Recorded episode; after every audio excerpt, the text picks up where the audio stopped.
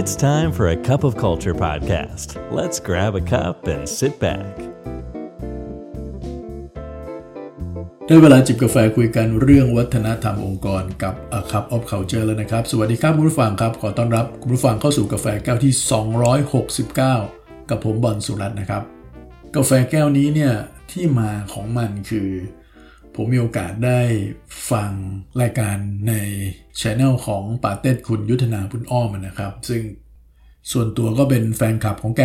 คนหนึ่งนะครับ มีโอกาสก็จะเข้าไปฟังอยู่เรื่อยๆ ใน EP นี้นี่ก็พิเศษนะครับ เพราะว่ามีแขกรับเชิญคือนันเนกนะฮะ ซึ่งหลายๆคนก็รู้จักดีเป็นพิธีกรชื่อดังนะครับ ช่วงหลังก็ผันตัวมาเป็นยูทูบเบอร์กลายเป็นผู้เชี่ยวชาญในการใช้โซเชียลมีเดียมาก ๆ เลยคนหนึ่งนะครับ จากคนที่ไม่รู้อะไรเกี่ยวกับเรื่องพวกนี้เลยเมื่อ 2-3 ปีที่แล้ว แต่ประเด็นที่น่าสนใจที่เวลาฟังฟัง EP นี้ของปาเต้นคุยกับนันเนกไปเนี่ยที่น่าสนใจประการแรกเลยสองคนนี้เป็นคนที่อยู่ในรุ่นราวคราวเดียวกับผม แล้วผมรู้สึกว่ามันดีตรงที่ว่าไม่ค่อยได้เห็นคนรุ่นราวคราวเดียวกับผมเนี่ยพูดคุยอะไรกันในลักษณะแบบนี้ แน่นอนครับทั้งสองคนเนี่ยมีความเป็นกันเองมากๆนะครับ แต่ในขณะเดียวกันก็มีหลายเรื่องที่เขาเห็นไม่ตรงกัน แต่เขามีวิธีการพูดคุยกันแบบที่ไม่ทำให้เรารู้สึกว่าการเห็นไม่ตรงกันเนี่ยมันเป็นปัญหา เห็นว่ามีการฟังกันเยอะนะครับ แล้วก็พยายามจะไปที่ประเด็นของมัน ที่น่าสนใจก็คือว่านันเนกเนี่ยเขาได้ให้คำปรึกษากับปาเต็ดนะครับว่า เวลามีเม้นต์แปลกๆมาเนี่ย คุณจัดการอย่างไรอะไรเงี้ยนะครับ ซึ่งอันนี้เราก็จะเห็นนะครับประเด็นต่างๆ เรื่องของการบูลลี่กันบ้าง เรื่องของ hate speech หรือเรื่องของประเด็นดราม่าอะไรต่างๆ ใน comment ของแฟนคลับที่เข้ามาเนี่ยนันเนกมีวิธีการในการบริหารจัดการเรื่องแบบนี้ยังไง ซึ่งคำแนะนำของนันเนกนี่น่าสนใจมากครับ และที่ผมสนใจมากๆเลยก็คือว่านันเนกได้เอ่อ refer ถึงโมเดลโมเดลหนึ่งครับ ซึ่งผมก็ต้องบอกว่าหยิบปากกากระดาษมาจดเลยฮะ พอไปคุยๆมาแล้วเนี่ยเขาบอกว่าอันนี้เป็นโมเดลที่ชื่อว่า How to Disagree ของ Paul Graham ซึ่งมันเป็นพีระมิด 7 ขั้นของการที่คนที่เขาไม่เห็นพ้องต้องกันเนี่ยเขาเลือกใช้ที่จะคุยกันนะพูดอย่างนี้แล้วกัน ผมเห็นว่าเป็นประโยชน์มากนะครับ เพราะว่าในบ้านเราตอนนี้เนี่ยเรามีเรื่องของความแตกต่างในเชิงของความคิดอย่างเห็นได้ชัดนะครับ แล้วในความแตกต่างพวกนี้เนี่ยบางครั้งมันเป็นเรื่องที่ดีนะครับ แต่เพียงแต่ว่าเขาไม่มีวิธีการในการที่ให้ความแตกต่างนั้นเนี่ยมันมาถูกพูดคุยกันอย่างเป็นประโยชน์นะครับ แล้วก็มีทางออกจริง ๆ เรื่องแบบนี้ไม่ใช่เฉพาะในระดับประประเทศเท่านั้นนะครับผมว่าในระดับขององค์กร หรือในยูนิตย่อยๆแม้กระทั่งในบ้านเองก็ตามเนี่ยผมว่าเป็นประโยชน์นะครับ ถ้าเราได้ศึกษาเรื่องนี้อย่างจริงจังในพีระมิด7ขั้นของพอลเกรแฮมนะครับ ซึ่งถ้าจะแบ่งมันก็จะแบ่งเป็น 2 ก้อนใหญ่ ๆ ด้วยกันนะครับ ก้อนล่างๆเลยเนี่ยของล่างๆพีระมิดเขาเรียกว่า การที่ผู้คนถกเถียงกัน โดยเน้นไปที่ตัวบุคคล หรือเน้นที่จะเอาชนะค้าคารเป็นหลัก กับด้านบนของพีระมิดเนี่ยมันจะเป็นเรื่องของการที่เน้นไปที่ประเด็นครับแล้วก็พยายามหาคำตอบหาทางออก เราลองมาดูในแต่ละขั้นเลยไหมครับ เริ่มจากขั้นข้างล่างสุดก่อนเลยเนี่ยเขาใช้คำว่า name calling ฮะก็คือคนมักจะเลือกให้ฉายา โดยอาจจะยังไม่ได้มุ่งเน้นที่ไปการโจมตีตัวบุคคลได้ซ้ำไป เหมือนไปแปะป้ายให้เขาก่อนเลยว่าเขาเป็นคนอย่างนั้นเป็นคนแบบนี้นะครับ ยกตัวอย่างเช่น การล้อเลียนรูปลักษณ์ภายนอกของเขาอ้วนดำสิวอะไรก็ว่าไปนะครับ หรือคำในเชิงแบ่งฝั่งแบ่งฝ่ายอย่างเงี้ยอย่างพวกอย่างใช้คำว่าสลิม ใช้คำว่ากวายแดงอะไรอย่างเงี้ยนะฮะเราคงเคยได้ยินอยู่เรื่อยๆ ในตามเม้นประเด็นการเมือง หรือในองค์กรก็จะไปเรียกคนกลุ่มที่เอาด้วยกับเจ้านายว่าเป็นพวกเฉลียอะไรต่างๆเงี้ยนะอันนี้เขาเรียกว่าเป็นการแปะป้ายไว้ก่อนเลยนะครับ ซึ่งอาจจะมีเป้าหมายในการไปกระตุ้นอารมณ์ของอีกฝ่ายหนึ่งหรือเป็นการพูดออกมาด้วยอารมณ์ล้วนๆนะฮะซึ่งโดยไม่ได้สนใจเรื่องประเด็นที่พูดคุยเลยครับบอกไงว่าถ้า คุณอยู่ฝั่งนี้มื่อไหร่คุณเป็นคนแบบนี้มื่อไหร่ก็ผิดแล้ว อย่างล่าสุดเนี่ยมีการพูดคุยเหยียดในเชิงของคนอีสานอย่างนี้เป็นต้น อันนี้คล้ายๆ กันนี้นะก็คือไม่ได้มองเรื่องประเด็นอะไรเลยมองในเรื่องของออการแบ่งฝั่งแบ่งฝ่าย ที่มาที่ไปของคนคนนี้เป็นหลักเลยโดยไม่ได้ดูถึงเรื่องว่าเขาผิดอะไรยังไงเขามีปัญหาอะไรนะฮะนั่นระดับที่หนึ่งระดับต่อไปเรียกว่า ad hominem นะครับถ้าพูดง่ายๆก็คือการเล่นที่ตัวบุคคลเองอันนี้เขาจะเน้นไปที่ตัวคนคนนั้นแหละครับไม่ได้เป็นพูดเป็นกลุ่มละหรือไม่ได้เป็นการ แบ่งฝ่ายละอย่างเช่นในประเด็นผู้การเมืองจะบอกว่าอ่ายังพวกนี้ได้รับจ้างมาเท่าไหร่ อาจจะไปเรียกว่าเป็นพวก I.O. I.O. ก็ทำได้แค่นี้อะไรเงี้ยหรือถ้าในองค์กรก็อาจจะเป็นการเอาภาพในอดีตของคนคนนั้นมาพูด อย่างเช่นว่า คุณก็เป็นอย่างนี้ทุกครั้งแหละ หรือฝ่ายนี้แผนกนี้ก็เป็นอย่างนี้กันหมดนั่นแหละอันนี้จะเริ่มเข้าไปที่เนื้อหาของตัวตนของคนคนนั้นแหละนะครับต่อไประดับที่3พวก response to tone นะครับหรือการวิจารณ์น้ำเสียง ซึ่งตรงนี้ก็อาจจะหมายรวมไปถึงเรื่องของรูปแบบอื่นๆด้วยนะครับ ยกตัวอย่างเช่นนะครับ เด็กอะไรเนี่ยพูดไม่มีการละเทศะเลย หรือใช้คำว่าพ่อแม่ไม่สั่งสอนนะครับ หรือพูดจายังไงให้เกียรติผู้หญิงนิดนึงนะเขาเป็นเพศแม่ของเราอะไรก็ว่าไปเนี่ยโดยไม่ได้พูดถึงประเด็นที่กำลังคุยเลยนะฮะพยายามเปลี่ยนไปอีกเรื่องหนึ่งเพื่อที่จะทำให้อีกฝ่ายหนึ่งดูแย่ หรือที่เจอบ่อยๆในคอมเมนต์ก็อย่างเช่นการไปแก้ภาษาอย่างเช่นคนเมนต์อาจจะ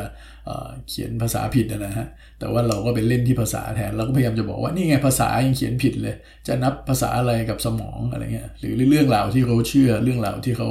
ถือข้างอยู่ ก็น่าจะผิดเช่นเดียวกันอันนี้มันก็เป็นเรื่องของการอยู่ในข่ายนี้หมดเลยนะครับซึ่งใน 3 ระดับแรกเนี้ยเขาเรียกว่าเป็นการพูดคุยโดยที่ไม่ได้เอาประเด็นเข้ามาเลยนะครับ แต่ว่ามี อารมณ์เข้ามาเกี่ยวข้อง หรือเน้นความสะใจเป็นหลักสนใจไปที่เรื่องของการต่อปากต่อคำกันมากกว่า ที่จะเป็นเรื่องของการหาทางออกหรือไปที่ประเด็นจริง ๆ อันนี้เรามาดูในระดับที่สูงไปกว่านี้แล้วนะครับ ซึ่งเป็นระดับที่เริ่มที่จะเข้าสู่ประเด็นเนื้อหาแล้วนะครับพูดง่ายว่าดีขึ้นมาหน่อยละเมื่อเปรียบเทียบกับ 3 ระดับแรก ระดับที่ 4 เลยเขาเรียกว่า contradiction นะครับก็คือการที่เริ่มแสดงความเห็นที่ต่าง อย่างเช่น อาจจะพูดมาเลยว่า ผมไม่เห็นด้วยกับสิ่งที่คุณพูด ผมว่าหรือผมว่าประเด็นที่คุณพูดเนี่ยมันขัดแย้งกันหรือยังมีหลักฐานไม่พออะไรก็ว่าไปครับ แต่ลึกๆคนคนนี้ก็อาจจะพูดไปบนพื้นฐานที่อาจจะไม่ได้ต้องการการหาคำตอบขนาดนั้นนะครับ หรือพูดไปเพื่อจะฟังอีกฝ่ายมากขนาดนั้นนะครับ แต่ว่าอย่างน้อยมันยังไปที่เรื่องประเด็นละนะครับว่าเขาไม่เห็นด้วยกับประเด็นนั้นๆอ่างั้นเรามาดูระดับถัดไปดีไหมครับ ระดับที่5เขาเรียกว่า counter argument นะครับหรือว่าการที่โต้แย้งกันละหรือจะเรียกว่าการดีเบตกันอะไรอย่างนี้ก็ได้ ซึ่งในการพูดคุยระดับนี้เนี่ยเริ่มมีการยกหลักฐานมาแล้วครับ อย่างเช่นสมมตินะครับมีคนไปว่าพี่น้องอีสานว่าเป็นคนที่ทำงานอยู่ในระดับล่างอย่างเดียว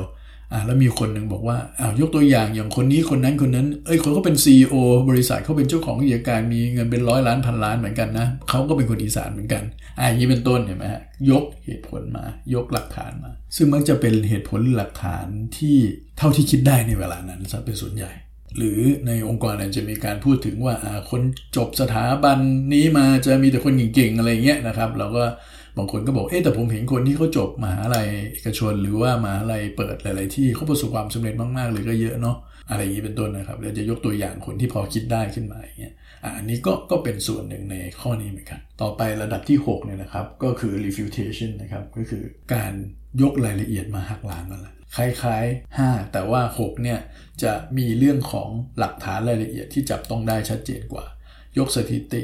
ยกโค้ดคำพูด เอาผลวิจัยต่างๆ มาแชร์กันเลยนะครับ ว่าสิ่งที่คุณพูดกับสิ่งที่หลักฐานมันแสดงเนี่ยมันขัดแย้งกันนะ มันไม่ได้เป็นไปในประเด็นแบบนั้น บางคนบอกว่าโอ้ยถ้าระดับนี้มันต้องเป็นเรื่องของทนายเรื่องของการที่ต้องขึ้นลงขึ้นศาลโอ้แต่จริงๆไม่จำเป็นนะครับ การพูดคุยในระดับปกติที่เนื้อหาหรือประเด็นมันเป็นสิ่งที่สำคัญเนี่ย มันก็จำเป็นนะครับที่จะต้องมีเรื่องของหลักฐานมีอะไรมายันกัน เพราะว่าไม่งั้นมันจะไม่จบบางครั้งการพูดคุยกันมันไม่ได้มีแค่ 2 ปาร์ตี้นะมันอาจจะมีปาร์ตี้ที่ 3 ปาร์ตี้ที่ 4 ที่เขาไม่ได้เกี่ยวข้องด้วย แต่เขาได้รับผลกระทบเขาก็จะได้เห็นว่าอ๋ออันนี้ฝ่ายนี้ถูกนะ ฝ่ายนี้อาจจะบกพร่องอะไรเงี้ยมันก็จะได้เห็นจากหลักฐานตรงนั้นไปเลย ไม่อย่างนั้นกลายเป็นว่าใครเสียงดังใครพูดเก่งก็ชนะชนะไป อันนี้มันก็ไม่เหมาะสม ส่วนระดับสูงสุดเลยก็คือ refuting the central point นะครับ คือหักล้างที่ประเด็นสำคัญหรือหัวใจของมันเลยเป็นหลักไม่เอาแวดล้อมแล้วนะครับ ไปที่แก่นของมันเลย การพูดคุยหรือถกเถียงกันในรูปแบบนี้เนี่ยต่างฝ่ายต้องเข้าใจจริง ๆ ว่าจริง ๆ แล้วแก่นของเรื่องนั้นคืออะไร ถ้าไปแก้ที่แก่นนี้ได้เนี่ยทุกอย่างมันจะจบเลย แต่ถ้าเราโมแต่พูดคุยในระดับผิวๆระดับรอบๆเนี่ยบางทีมันไม่จบนะมันก็จะ ได้แค่การแก้ปัญหาระยะสั้น เพราะว่า root cause หรือว่าต้นต่อของปัญหามันไม่ได้ถูกแก้อย่างเช่น องค์กรหลาย ๆ ที่เนี่ยพยายามจะเอาเครื่องไม้เครื่องมือต่าง ๆ มาใช้งานนะครับ ไม่ว่าจะเป็นเรื่องของดิจิทัลหรือมีการจ้างที่ปรึกษาใช้เงินใช้ทองเยอะแยะมากมายนะครับ การพูดคุยถกเถียงก็ไปถกเถียงว่าจะเอาที่ปรึกษาเจ้าไหนดี จะใช้เครื่องไม้เครื่องมือตัวไหนดีนะครับ แต่แกนกลางของเรื่องราวมันอาจจะไม่ใช่เรื่องของเครื่องมือก็ได้นะครับ แต่มันอาจจะเป็นเรื่องของ mindset ของคนส่วนใหญ่ในองค์กร หรือแม้กระทั่ง mindset ของผู้บริหารเองที่ไม่ได้เปลี่ยน แต่ยังคิดแบบเดิมๆนะครับ คิดแบบอนาล็อกอยู่ แต่เราจะมาใช้เครื่องมือแบบดิจิทัลเนี่ย การแก้ปัญหามันก็ไม่จบครับ แล้วพอเราจัดการที่ประเด็นนี้ได้ปุ๊บเนี่ย เรื่องอื่นๆก็เป็นเรื่องเล็กทันทีในการสนทนาหลายครั้งอาจจะต้อง ไปที่ประเด็นหลักเลยนะครับหรือ central point จริงๆ ว่ามันคืออะไรกันแน่ ซึ่งบางครั้งเวลาพูดถึงเรื่อง central point เนี่ยมันอาจจะเป็นเรื่องที่ยากนะครับอย่างเช่นมันไปแตะผู้บริหาร มันไปแตะสถาบันอะไรต่างๆ พวกนี้นะครับ แต่ถ้าเราไม่พูดเราไม่คุยเนี่ยปัญหามันก็ไม่จบอยู่ดีครับ มันก็จะบานปลาย หรือมันก็จะคาราคาซังอยู่แบบนี้ และนี่คือพีระมิด 7 ขั้นนะครับของพอลเกรแฮมนะครับลองไปปรับใช้ดูนะครับนี่วิธีการปรับใช้เนี่ยก็ แน่นอนครับเวลาที่เราพูดคุยเราอาจจะต้องโฟกัสนิดหนึ่งนะครับว่าการพูดคุยเนี่ยมันจะต้องโฟกัสที่เนื้อหานี้เท่านั้นนะ อย่าไปเอาเรื่องอื่นเข้ามา อย่างเช่น ไปเอารูปลักษณ์ของคนพูดคุยกัน หรือเอาแบ่งฝักแบ่งฝ่ายตั้งแต่แรกนะครับ หรือมีการตราหน้าเขาไว้แล้วว่าเขาเป็นคนอย่างนั้น เป็นคนอย่างนี้อย่างเงี้ยนะครับ มันก็จะทำให้ประเด็นน่ยยากพูดคุยกันยากขึ้น แล้วก็อีกอย่างก็คือว่าต้องมีหลักฐานที่เราจะใช้อ้างอิงกันอย่างชัดเจนนะครับ ไม่ใช่พูดลอยๆแต่เพียงอย่างเดียวและที่สำคัญก็คือ